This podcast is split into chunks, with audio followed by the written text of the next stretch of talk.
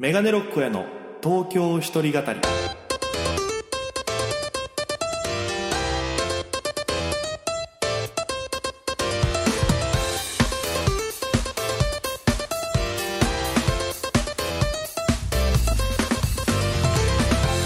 始まりました。メガネロックへの東京一人語り。パーソナリティは私現在東京でフリーのピン芸人として活動しております。県出身のメガネロック大家です。この番組は大都会東京へ口先一つで乗り込んだ沖縄芸人の一人語り。コロナ不況揺れ動く時代。それがどうした？メガネロック大家が聞かせる本音の東京お笑い物語が始まりますということで第56回配信分です。よろしくお願いいたします。ということで、えー、先週は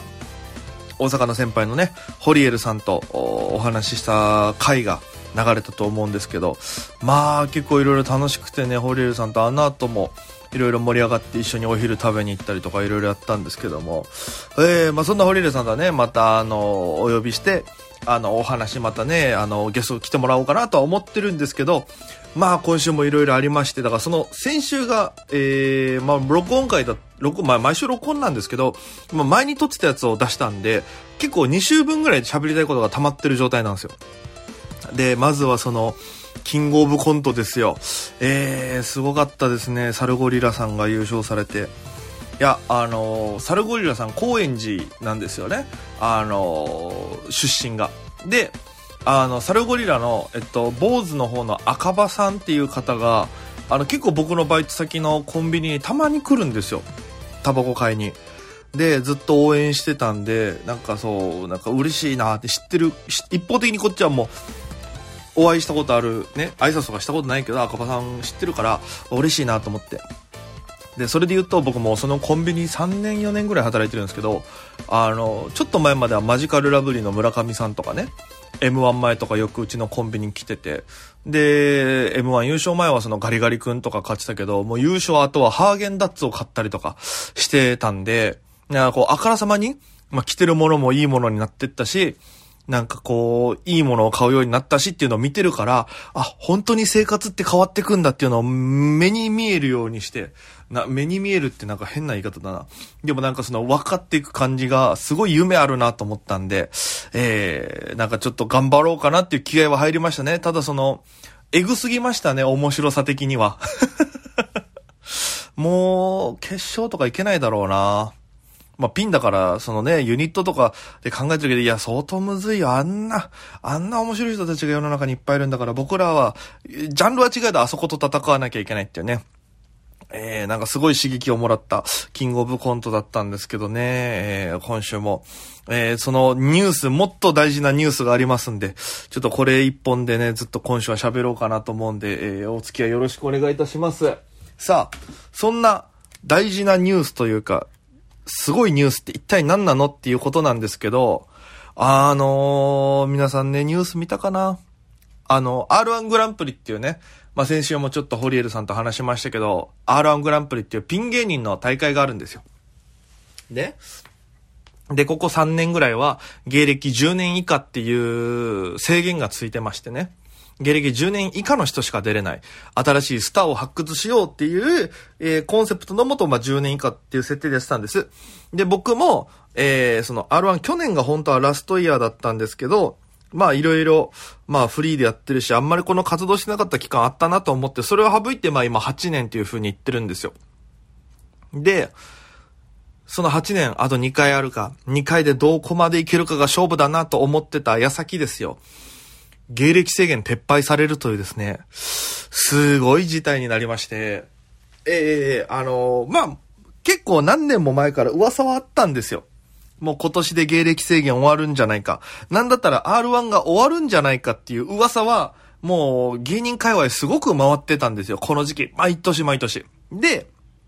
去年に関して言うと、去年の噂としてあったのは、まず芸歴制限の撤廃。え、そして、コンビ芸人が出るのは不可っていう、意味わかります？もう純粋なピン芸人しか R1 はエントリーできませんよっていうルールだったんですよ。あ、ルールというかルールだよっていうのが回ってきたんですよ。で、これ本当だったら激アツだな、みたいな。だってめちゃくちゃチャンス増えるから。ね。だから、まあ、最悪芸歴制限は撤廃され、世間残ったとしても、まあ、もう毎年流れてきてた噂だから信じてなくて。でもコンビ芸人のやつはマジでありそうだなと思ってて、蓋開いたら、全然いつもと変わらなかったんですよね。で、変わらんかと思って。で、まあ、例年のごとく、今年も噂が曲がってきてたんですよ。で、僕が最初聞いた噂が、芸歴制限が15年まで伸びるっていう話だったんですよ。で、あ、15年かって。要はその、ザ・セカンドっていう漫才の大会があったじゃないですか。16年以上の人が出れるっていう、ザ・セカンドの R1 版を作るみたいな話もあったんです。なんだったら、その、僕が聞いた情報というか、その、芸人界隈で回ってた噂はね。要は、15年、10年以上の大会ができると、芸歴制限が伸びるっていう噂が同時並行で回り始めてたんですよ。で、なるほどなと、セカンドと、あの、セカンド版の、なんだろう、ピン版のセカンドみたいな、の交互にやりますよ、みたいな噂は流れてて、あ確かに2年に1回とかだったら、まあみんな、そっか、そういう流れで行くのかっていうこともか、なんか思いながら。で、15年になるかもよって噂もあって、まあ15年だったらまだ、まあまあまあ、ね、勝ち目あるかなとかっていろいろ考えて、でもむずいか、どっちだろうな、みたいな思ってて。で、そっからまた先月ぐらいになったら急にその芸歴制限が20年まで伸びますみたいな。いやいやいやと。5年伸びたとてっていうか、変にその20年伸びた、になったって、なんかそれだったらない方が良くないみたいな話みんなでしてて、いやでもそんなやって伸びるってことは多分あんまり信憑性ないなみたいな。だってね、もう芸歴制限なくなるって言うけど、なくなら、なくなせない？なんかなくならないんだったらもう制限20年とか作るんだったら多分なくならないよねみたいな話をみんなでしてたんですよ。で、僕もまあ、とりあえずやるとしても、まあ今回からなのか次かわかんないけど、まあ、とりあえず絶対次がラストチャンスぐらいな気持ちでいかなきゃいけないなっていうのを考えてて。で、まあ普通に生活してて、朝、まあ6時出、え？違う、その日9時出勤か。バイト9時出勤で。で、まあ目が6時ぐらいに覚めたんですよね。でね、6時ぐらいに目覚めて、ツイッター、まあ X がパッて開いたらさ、あの、R1 芸歴制限解除ってニュースが飛び込んできたのよ。ね？いや、その、スポニチだったかな？どっかか情報リークで出してて。で、えってなって。ちょっと待ってくれよと。どういうことってなって、俺夢見てんのかなと思って。で、記事見たら、えー、下歴制限撤廃をする方向だと、報じているみたいな。で、えー、ネタ時間も3分だったのが4分になるっていうのがあって。それはめちゃくちゃありがたいんですよ。僕らコント師からすると4分、めちゃくちゃ、もう一展開入れられるから、めちゃくちゃありがたいんですよ。で、それもラッキーだなと思って。で、そのツイートを回ってきたのも、知り合いの芸人仲間のその徳原旅行っていうピンの子がいるんだけど、その徳原が記事だけをリツイートしてたのよ。もう何も文章載せず記事だけリツイートしてたの。それがもう回っててさ、多分その徳原の記事だけリツイートしてて多分29万、今もうもっと見られてんじゃないかな。29万、僕が見た時で29万プレビューぐらいまで行ってて、とんでもないば、普通になんかお笑いニュース屋さんって自分のラジオでも徳原したけどさ、すごく、てえってなって。で、まあ、もうちょっと頭がおかしくなりそうで、とりあえず一旦、その日は、早めに起きて、早めに家出て、弥生県で飯食ったのね。朝飯食べてバイト行ったのよ。で、バイト帰ってきて、マジかってなって、徳原とかに LINE して聞いたら、まあ、公式発表の前だったんだけど、どうやら本当っぽいよと。ね。で、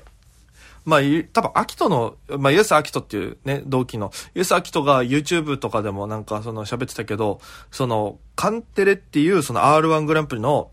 主催してるところの偉いプロデューサーさんだったかな？か、誰かがこう事務所、各事務所に、まあ連絡しに行ってると。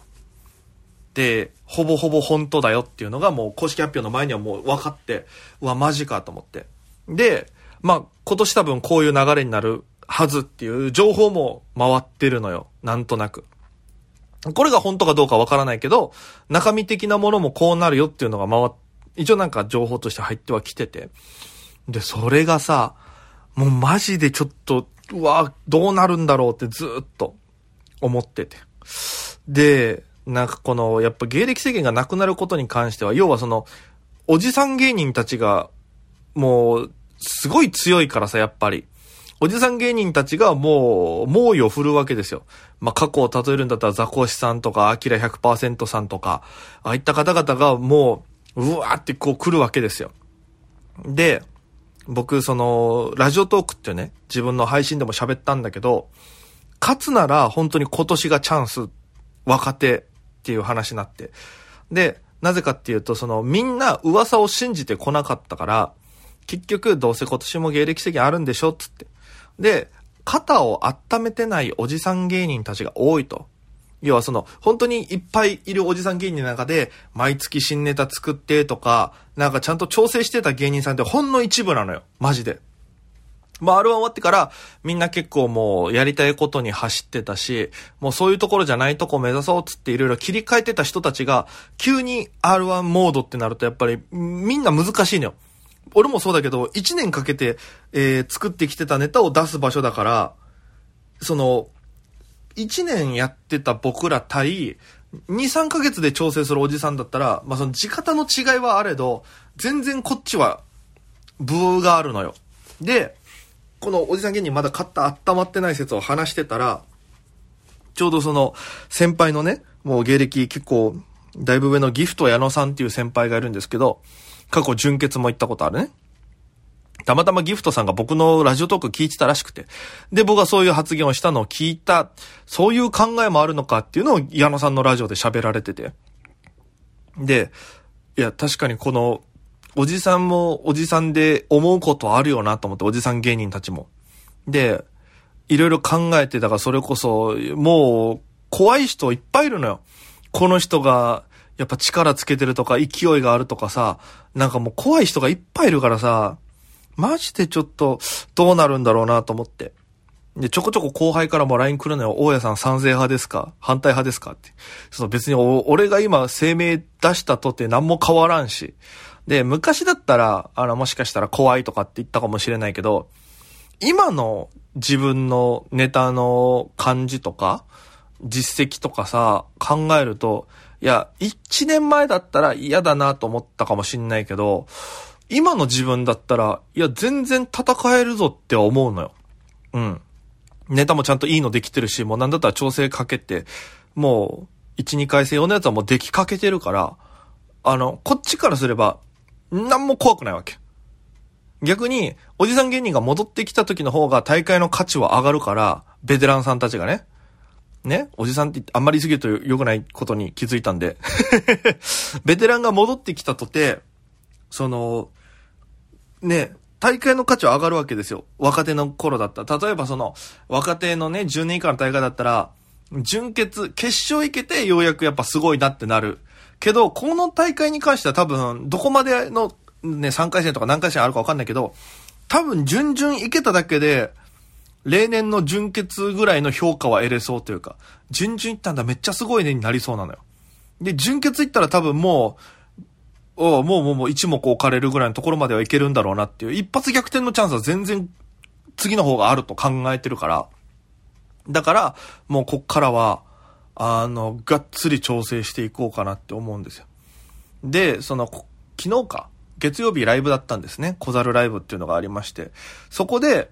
えー、同じ沖縄出身のディープインパクト中松さんっていう先輩と、は宮城っていう、あの、女性の芸人さんがいるんですけど、まあ、この沖縄県民3人が集まって、どうす、どうなんのかね、沖、あの、その R1 はみたいな。あの、沖縄県民会議がありまして、R1 会議があって。で、過去、えー、宮城さんは一昨年準、準決勝行ってて、で、あ、去年、去年かな、宮城さん。去年か一昨年宮城さんは準々行ってて、で、中松さんは今年準々行ってるのよ。で、俺だけ2回戦で落ちてて、まだそこ経験しないから、準々どうなりますかね？みたいな。いや、でもこれやること変わらないんで、みたいな。あもう、行くだけ師匠みたいな。中松さんめっちゃかっこよくて。で、宮城さんも、どうなるかね？みたいな話ずっとしてて、やっぱもう、ピンの人は持ちきりなんですよ、やっぱり。で、特にその宮城さんとかはフリップネタの人だから、フリップで4分どうしようみたいな話もしてて。で、それこそ、えー、同じピンのさ、この間、その芸歴制限のあれが、ニュースが出た後に、あの、先輩の半次郎さんのね、あの、修吾さんのお店行ったんですよ、カレー屋さん。マキオカリーパーク店。で、そこでたまたま高田ポルコっていう、あの、女性のピン芸人がいるんですけど、で、ポルコちゃんは2021かな？の R1 で決勝行ってて。で、まあ、その時3分なんですけど、ネタ時間は。で、でも、ポルコちゃん決勝行ったことあるし、まあ、なんとなく感覚とかみたいな話してたら、いや、でもやっぱ4分はちょっと、はまだ決まってないですみたいな話してて。で、俺らコント師からすると、4分のネタを3分にするのってめっちゃ大変なの。本当に。で、逆に3分の得意な人は4分するのなんか難しいっていう。4分の制限時間があるから、4分近くまでやった方が絶対いいのよ。展開もできるし。だからその、なんかね、難しいんだけど、例えて言うんだったら、この例えが当たってるかわかんないけど、なんとなく共感して、あの、いただけそうなのは、例えばじゃあ料理、料理で例えるとすると、3分だったら、その、3分、なん、なんていうかな、その、4分になることによって、料理でいう、あの、火使っていいですよって言われてるような感じなの、俺からすると。その、今までは、その火使えない分電子レンジ使って、こう、熱加えたりとか、なんかこう、どうやってこれを温めようとかって考えてたけど、オーブントースターなのか電子レンジなのかとか考えてたけど、もう4分なりましたイコール、僕にとって火使っていいですよ。だからめちゃくちゃ色々できるわけ。元の一番美味しい工程でネタを出せるっていうのがあるから、めちゃくちゃ助かるのよ。だから4分第三世派の人なのね。特にコン、マジでコントの人は。だから、ちょっとこれをね、こっからまた調整していくって、もう2分はもうできてるから置いといて。で、もう今から4分のネタを切り替えていくっていう。ただね、シード権の人がどっから出てくるのかって、まあ、どのぐらいのベテランの人が出てくるかもわからないし。でもなんかザジーさんは出るって言ってたから、なんかいろいろ聞くと、ザジーさんは出るらしいですから、もうだからあの時代の、10年以下で戦ってきたそのえぐい人たちと、歴戦の猛者たちがこう一堂に返すっていう、なんでしょう、自分の名を上げるにはもってこいのルールというか条件というか。だから本当にここからがマジで勝負だなと思っているので、ぜひ皆様、あの、応援していただければなと思います。そのためのライブも開催しますので、えー、メガネロック親が R1 グランプリで漢字のところまで行くためのライブというのが、もういよいよ来週ですね、えー、10月30日にございます。えー、代々木のバーバラという場所で、えー、時間が19時半スタートです。で、えー、料金が1500円プラスワンドリンク別となっております。当日500円プラスになりますね。で、配信も1500円で2週間アーカイブあります。で、えー、僕と、ホリエルさんのね、先週ゲストで出たホリエルさんのお友達、えー、もう一心同体みたいなホリエルさんのお友達のチーズステマルさんと僕が R1 候補のネタを3本ずつ。で、ゲストで、えー、それぞれが呼んだ、えー、先輩とか、えー、R1 のゲストを呼ぶっていうので、僕が、えー、村民代表南川を呼んで、で、えー、ホリエルさん、えー、チーズステマルさんがね、チーズさんが、えー、森本サイダーさん、もう2021ファイナリスト、そうサイダーさんを呼んで、えー、まあ、ゲストにも一本披露していただき、その後、えー、R1 投稿するっていう流れになっております。まあ、1時間半ぐらいのライブですかね。えー、なんでぜひお仕事帰りなどいかがでしょうか。えー、現状チケットが1枚ぐらいしか出てないんでね。あの、大ピンチなので、ぜひ面白いライブにしますので、皆様ご興味ありましたらぜひご予約よろしくお願いいたします。えー、まあ、僕の X のアカウントの方に連絡いただけもしくはインスタグラムとかね、あの、YouTube のコメント欄でも何でもいいんで、何かしらでお名前と枚数を教えていただければ、それこそ、えー、東京一人語りのメールアドレスにいただいても構いません。えー、一応伝えておきますね。メールアドレスが、メガネ、メガネロック、なんか、うわ、やべなんかイントネーションおかしくなってんな。メガネロックアットマーク、r 沖縄 .co.jp、すべて小文字、すべて小文字、megane 数字69、アットマーク、r, okinawa .co.jp となっております。そして X ではハッシュタグ東京一人語り独身の毒に語るで東京一人語りとなっております。ぜひそちらにね、枚数とお名前などを伝えていただく、もしくはもうあの全然あのこの番組の感想なんか、えー、いろいろ送っていただいても構いませんので、よろしくお願いいたします。ということで、えー、メガネロック声が今年は、もう、あと、えっと、飲むシリカっていうね、また別なんですけど、えー、飲むシリカっていうやつのお笑いジャックポットっていう、えー、優勝賞金100万円のお笑い大会、今エントリーしてまして、僕の X の方に固定ツイート、エントリーしてる固定ツイートがあるんです。ネタ動画を一緒に載せてるツイートがありますので、ぜひこれを聞いた沖縄の皆さん、ぜひ、沖縄以外の皆さんもそうなんですけど、えー、いいねとリツイートをしていただきますと、それの上位3組は、えー、SNS 推薦枠みたいなので決勝行けて、で、あとはもう審査員の方が、えー、別に9組、えー、審査して合格させて12組が決勝上がれて100万円チャンスが待ってるっていう状況です。僕は今のところ SNS チャンスまあこっから頑張れば、えー、いけなくはないっていう射程圏内ぐらいだと思うんですけどもぜひ皆様のお力でいいねとリツイートで決勝行かしてください、えー、頑張りますんでよろしくお願いいたします。ということで、えー、今週もお付き合いありがとうございました。ぜひまた来週、えー、お楽しみにしていただければと思います。ということで、それでは皆様、また今夜、バイバイ。